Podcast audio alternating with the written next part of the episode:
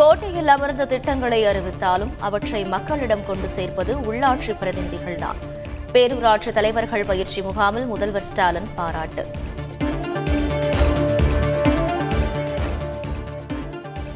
பேரூராட்சிகளின் பொது நிதி உச்சவரம்பை அதிகரித்து முதல்வர் ஸ்டாலின் உத்தரவு. பயிற்சி முகாமில் பேரூராட்சி தலைவர்கள் விடுத்த கோரிக்கையை ஏற்று உடனடியாக அறிவிப்பு.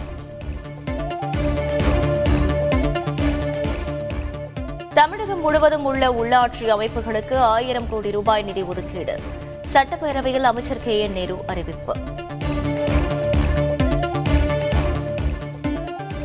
புதிதாக திருவோணம் மற்றும் வானாபுரம் தாலுகாக்கள் உருவாக்கப்படும் என அமைச்சர் K. K. S. S. R. Ramachandran அறிவிப்பு. இருநூற்றி எழுபத்தி நான்கு கிராம நிர்வாக அலுவலர் பணியிடங்கள் நிரப்பப்படும் எனவும் தகவல்.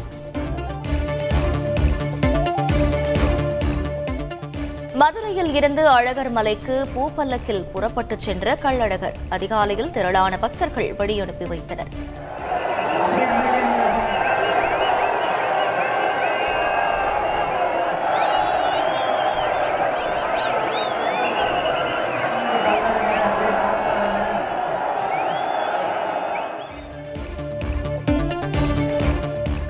விழுப்புரத்தில் கோலாகலமாக நடந்த மிஸ் கூவாகம் அழகி போட்டி. முதலிடத்தை தட்டிச் சென்றார் சென்னையை சேர்ந்த மெஹந்தி.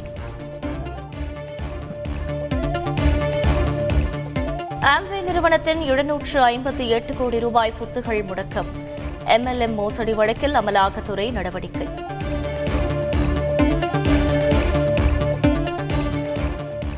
கடத்தல் வழக்குகளில் கடந்த பதினோரு மாதங்களில் நூற்று நாற்பத்தி ஒரு சிலைகள் மீட்பு. நாற்பத்தி நான்கு பேர் கைது செய்யப்பட்டுள்ளதாக சிலை கடத்தல் தடுப்பு பிரிவு போலீசார் தகவல்.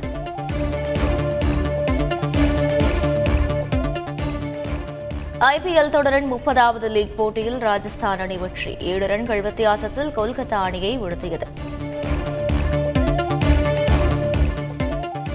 மூன்று நாள் சுற்றுப்பயணமாக குஜராத் சென்றார் பிரதமர் மோடி. பள்ளிகளுக்கான கட்டுப்பாட்டு மையத்தை பார்வையிட்டு ஆசிரியர்கள் மாணவர்களுடன் கலந்துரையாடினார். இந்திய ராணுவத்தின் புதிய தளபதியாக மனோஜ் பாண்டே நியமனம் மத்திய அரசு உத்தரவு.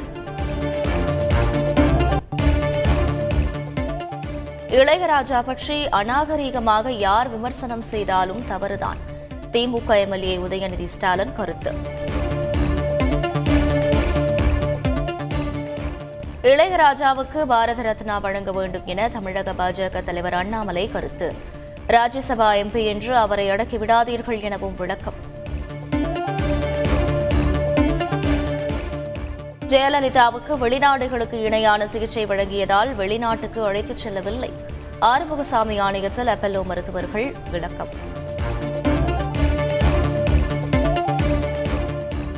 கொடநாடு கொலை கொள்ளை வழக்கில் இருநூற்று பதினேழு சாட்சிகளிடம் இதுவரை விசாரணை. சென்னை உயர்நீதிமன்றத்தில் காவல்துறை தரப்பில் விளக்கம்.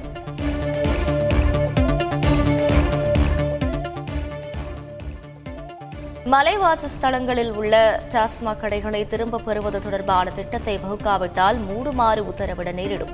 உயர்நீதிமன்றம் எச்சரிக்கை.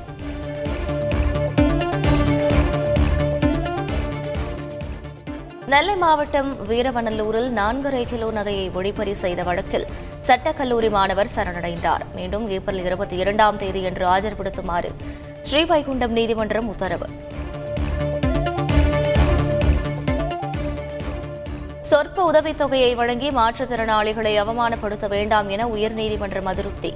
சமூக நலத்துறை செயலாளர் நேரில் ஆஜராகுமாறு உத்தரவு.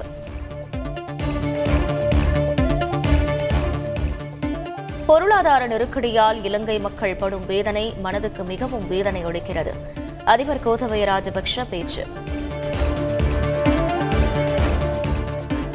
கிழக்கு உக்ரைன் பகுதியில் புதிய தாக்குதலை தொடங்கிய ரஷ்யா டான்பஸ் போரின் தொடக்கத்தை குறிப்பதாக உக்ரைன் அதிபர் ஜெலன்ஸ்கி கருத்து. ஐபிஎல் கிரிக்கெட் தொடரில் இன்று முப்பத்தி ஓராவது லீக் போட்டி லக்னோ பெங்களூரு அணிகள் பல பரீட்சை.